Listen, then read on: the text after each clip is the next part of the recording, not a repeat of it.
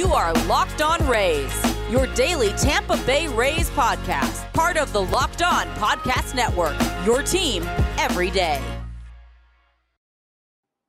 Hello, my name is Ulises Sambrano, and on behalf of Kevin Weiss, we are the host of the Locked On Rays podcast, part of the Locked On Podcast Network. Thank you for making Locked On Rays your first listen every day. And remember, Locked On Rays is free and available on all platforms, including YouTube at Locked On Rays. Also, be sure to follow us on Twitter and Instagram at Locked On Rays and email us at lockedonrays at gmail.com. Well, it was a series victory for the Rays.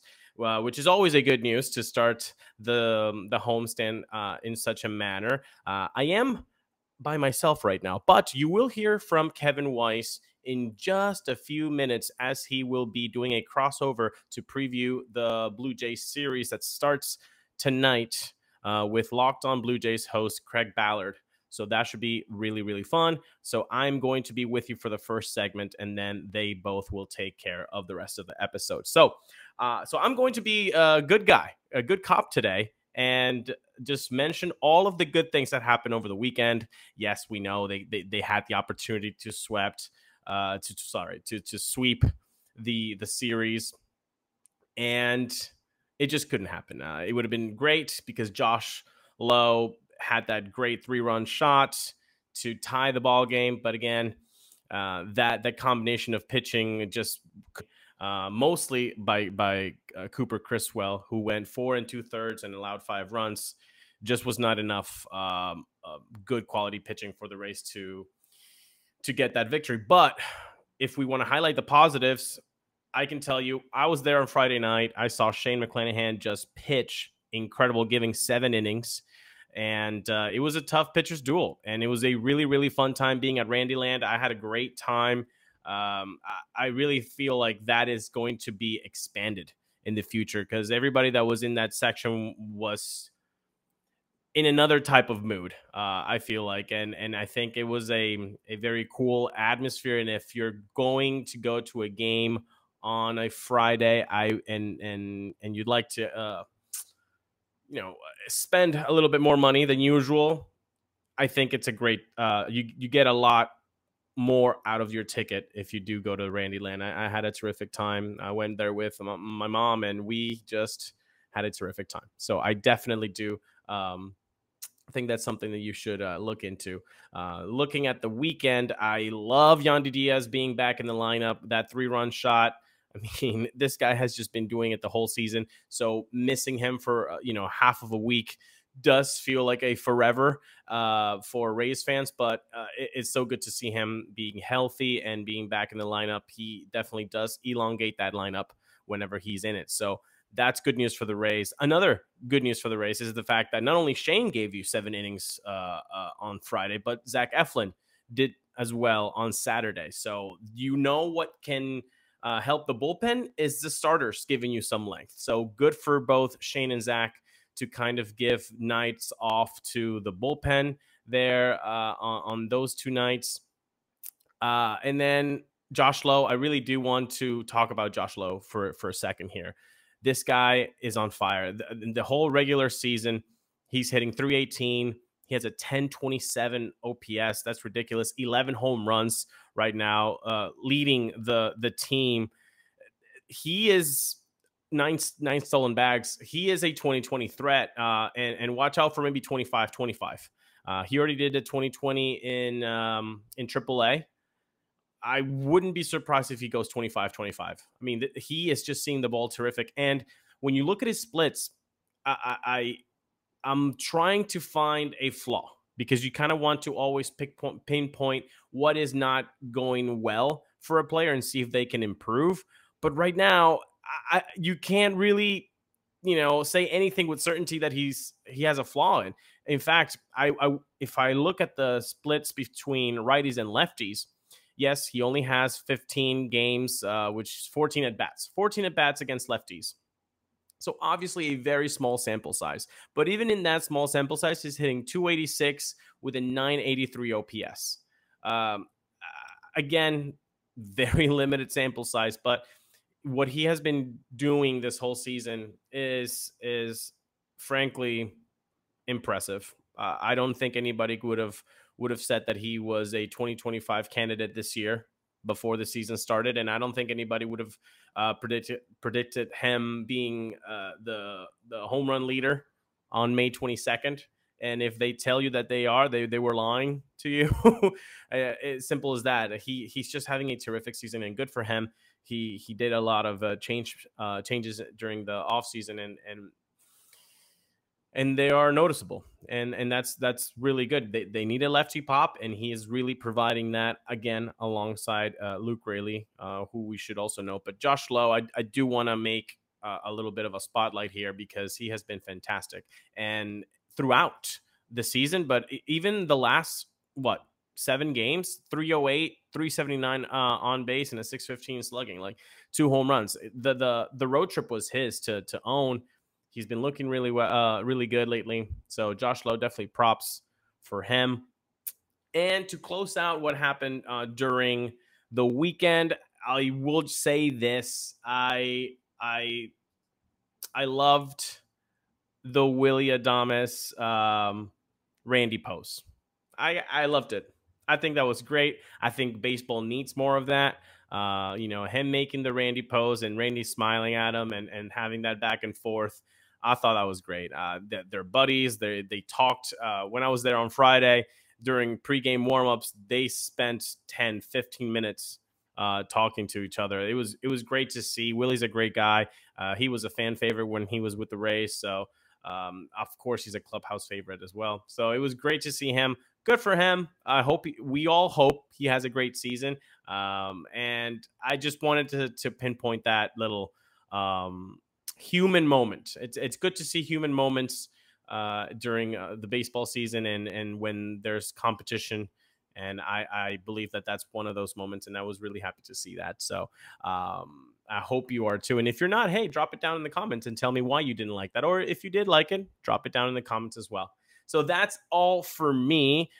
Stay tuned as Kevin will be sharing the rest of this episode with Craig Ballard, host of the Locked On Blue Jays. Stay tuned and raise up.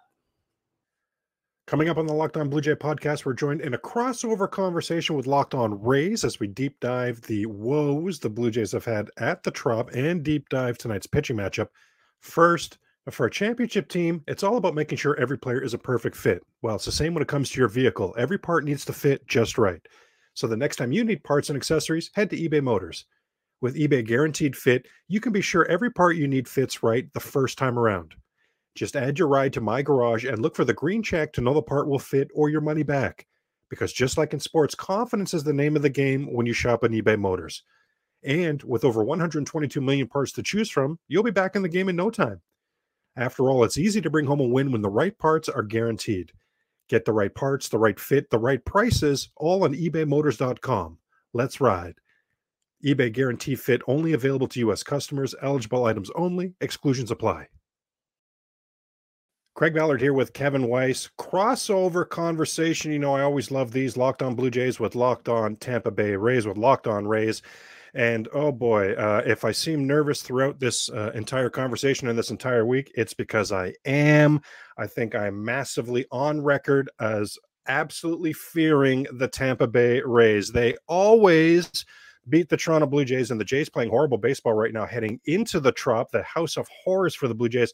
Kevin, I think it's uh, one series win. I think it was 2014. The Jays uh, took six out of the 10 games at the Trop. In the last 16 seasons, Kevin Weiss from Locked On Rays, it's the only time that the Toronto Blue Jays have won a series at Tampa Bay. So, Kevin, I, I know you're a good person. I know Locked On Rays is a great follow, but Kevin, you guys have been downright unhospitable to the Toronto Blue Jays when, when we've come to town the last many years.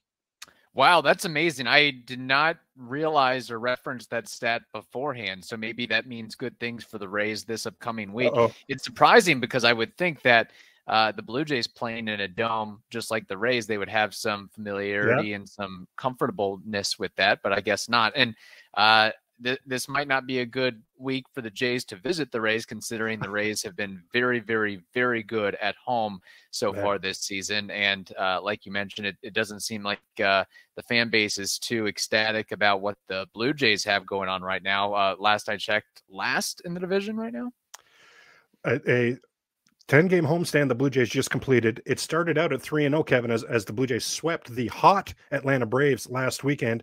But then the Yankees and the Orioles came to town for the last seven of this homestand. Blue Jays won just one game. In fact, Kevin, in the last 11 versus the AL East foes, Blue Jays have but one win. It's a real scuffle going on right now. I know it's a winning record, but still, I mean, last place is last place. And the rest of this division is not just going to sit around and wait for the Blue Jays to get their act together. Yeah. Now, before we get into these pitching matchups, because I definitely want to pick your brain because we're, we're talking about the Blue Jays at the Trop. What a nightmare it's been for the Toronto Blue Jays. Literally, Kevin, it's the reason for this. I'll tell you that right now. but I, I, want to go through some numbers here. And, and these are not for the faint of heart, but just an example of the sort of struggles the Toronto Blue Jays have had at Tropicana Field. So, George Springer in his career at the Trop, 173 hitter. Then come the number two hitters, Bo Bichette, 202 hitter with a 571 OPS. Remember now, Kevin, Bo has led the season, led the league in hits two years in a row, and is going to do it again this year. Bo, Bo Bichette is a hitting machine. And he's Not from St. Petersburg originally. I mean, yes, he's got some yes. familiarity with his the hometown, area. You would yes. think sleeping in his own bed, he would he would be okay. Yes, it, it has not been the case. Uh, Slim Daddy Vladdy hitting just 215 at the Trop. He has just one home run career, Kevin, at the Trop. Matt Chapman, the player of the month in April has been abysmal in May. Well, I don't see this series as the cure for what ails him. He's hitting 159 all times at all, time at the Trop. For Varsho, this will be his first time heading to Tampa Bay. Hopefully, he can do something for the Blue Jays. Now, some good news: Brandon Belt seven for 17 with a double, a triple, and three home runs, and an OPS at the Trop of 1.663. So finally, Blue Jay fans, some glass half full. We'll see what Kevin, uh, or sorry, what Brandon Belt can do this weekend. Blue Jays catchers, so Kirk and Jansen, Kevin, combined at Tropicana, 13 for 116. Mm. That's a 112 average, Kevin Weiss. To state the obvious, going to need to be better. Now, one thing I am excited about in this series is Whit Merrifield. Now, Whit, in this last, we just talk, talking about the 10 game homestand the Jays just had. Whit Merrifield lost 21 points off his batting average in this homestand. He was terrible. Six for six on stolen bases. I will shout that out. But at the plate, he is just looking unrecognizable lately. But 20 for 61, that's a 328 career average at the Trop. OPS over a thousand at the Trop. And how about this, Kevin? Six home runs for Whit Merrifield at the Trop. That's by far his, the, the most home runs for, for well, I shouldn't say that he, he has a nine at Detroit, but he spent all those years in Kansas City, right, with the unbalanced schedule with Detroit. Mm-hmm. So of non AL Central teams, let's put it that way, uh, by far the the ballpark that he's hit the most home runs at. Now, glass half full for Blue Jay fans is yes, the Tampa Bay Rays did lose at home yesterday, but Kevin, glass half empty. My God, that put your record at home at 21 and 4. Holy yes. moly. What sort of things in particular are going right for you guys at the Trop? All of it, well, right? a, a lot of things are going right, I would say. One thing that I don't think can be ignored is the fact that the Trop was the Rays spring training site. So I think that helped a lot of the younger players wow. and veterans get into a rhythm early on because the original spring training site um, in Port Charlotte, it was damaged due to mm-hmm. Hurricane mm-hmm. Ian. So uh, the Rays had really not many or no other choice but to play their spring training home games at Tropicana Field. So I think that got them into a little bit of a groove there. And then offensively, I mean, it is um, amazing things are being done. We know about what uh, Yandy can do and Randy Arozarena can do and Wander Franco can do, but it's been some of the unheralded, unlikely characters like Taylor Walls going off and Josh Lowe going off and Luke Raley going off. So um, I'm sure there's a point where the offense is going to come back to earth a little bit, but what helps is basically having everybody healthy and these young players really uh, molding themselves and, and becoming veterans and, and just really getting the hang of this uh, Major League Baseball thing uh, very, very quickly. It's funny you, you brought up um, some of the, the the negatives with the the Blue Jays hitting. I'm surprised you didn't want to mention Kevin Kiermaier. You didn't want to mention the former Ray doing so well, at yes. least on paper. What yep. everything I've seen and heard is that he's uh, going like gangbusters with the with the Blue Jays. So maybe that's your your ace in the hole there uh, for the uh, for this series. He can he can you know provide some expertise and some guidance uh, to the rest of the roster for this four game uh, series. I sincerely hope so. Yeah, Kevin Kiermaier has been outstanding, and we talked about the road trip, or sorry, the homestand that just uh, uh, finished, where the Blue Jays were brutal. Kevin Kiermaier was not brutal. He has been outstanding, Kevin, and really doing damage to the fastball. It's been mm. an extremely pleasant surprise. It is stunning for Kevin Kiermaier to already be such a fan favorite with the Toronto Blue Jays. This guy was a four letter word, Kevin, and anyway yeah. was a four letter word, but especially Kevin Kiermaier, right? He, he he was there terrorizing us for a decade in center field, in particular Tropicana Field as well. But you touched on the offense. Uh, I, I do want to uh, stay there for a second here because this is a Rays team. I mean, this is what's not typical at all about this Rays team. As we get into these pitching matchups, surprise, surprise, there's studs that the Rays have developed, and there's other pitchers that, have, that haven't done well with other teams that the Rays have brought in that mm-hmm. are killing it. You know, typical typical Rays pitching stuff going on in 2023. But this offense, 17th in average last season, 21st in runs last season, 25th in home runs last season. Number one in all these categories, number one in all these offensive categories. And you mentioned some of the guys they've got going. I have to hear Kevin. How on earth? Because this guy was available for a lot of different teams. But you mentioned Raley. Uh, I would throw Bethancourt in there. You, yeah. The, the, guys that you've developed, like Franco. Uh, you mentioned uh, Alo and Walls. Kevin, Harold Ramirez. I mean, this guy for me has come out of nowhere. He was good last year as well, but Harold Ramirez, all kinds of teams. It, it, it's similar to like an Encarnacion, Jose Bautista in Toronto Blue Jay lore, where they came to the Jays on their like fifth or sixth. So many teams had a chance had chances at these guys, and for whatever reason, things clicked when they got to Toronto. What in particular is going on with Harold Ramirez for you guys this season, Kevin? Well, what's really interesting about Hill Ramirez, I mean, he was really, really good last year. If you look at his yep. numbers in 2022, he was a 300 hitter. It yep. was just that he got hurt and he missed, you know, a good portion of the season, 40 plus games. So he's really just building off what he did all of last year. Um, I think showcasing a little bit more power than previously, but I just don't know if he really ever got a true opportunity or a true shot in the other places that he played at because – I the hit tool seemingly always been there. It's just he needed a, a true mm. shot and an opportunity and, and a team to really believe in him. And I think that the Rays have have done that. And and the organization is very welcoming to players of different cultures and different backgrounds and whatever um, you know idiosyncrasies they may have. So maybe it was just a case of him um, settling into the the right environment. Maybe he's just more comfortable in, in Cleveland and Miami compared to uh, or uh, more comfortable in, in, Tampa Bay compared to Cleveland and Miami. So, um, I mean, really, it's it's continuing with what he did last year. I would say. Yeah. Coming up on Locked On Blue Jays, we'll continue our crossover conversation with Locked On Rays. And reminder that Locked On Blue Jays is part of the Locked On Podcast Network, your team every day. And don't forget, you can catch tonight's Jays Rays tilt on SiriusXM.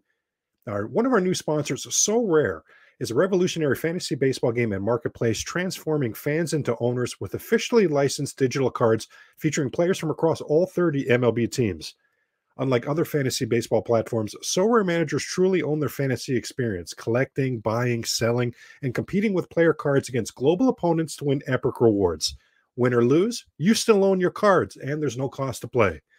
Plus, the more you win, the more you advance, collecting increasingly powerful cards and accessing next level competitions and rewards. Sorare MLB game weeks happen twice weekly and span a three or four day cycle. At the end of the game week, Sorare MLB managers who rank at or near the top of their leaderboards win a variety of rewards, which can include Sorare scarcity cards, game tickets, merchandise, signed jerseys, and VIP experiences like meeting MLB stars. Prizes may vary depending on the competition. Head to sorare.com slash locked on. That's S O R A R E dot com to draft your team of free player cards, set your lineup, and start playing today to win epic rewards. Again, that's sorare.com slash locked on to start playing today. Together, Chris Bassitt for the Toronto Blue Jays. So that's on the mound for the Blue Jays tonight is Bassitt going up against Trevor Kelley, an opener for, for Tampa. We'll get to Kelley in a moment here. Let's start with Chris Bassitt.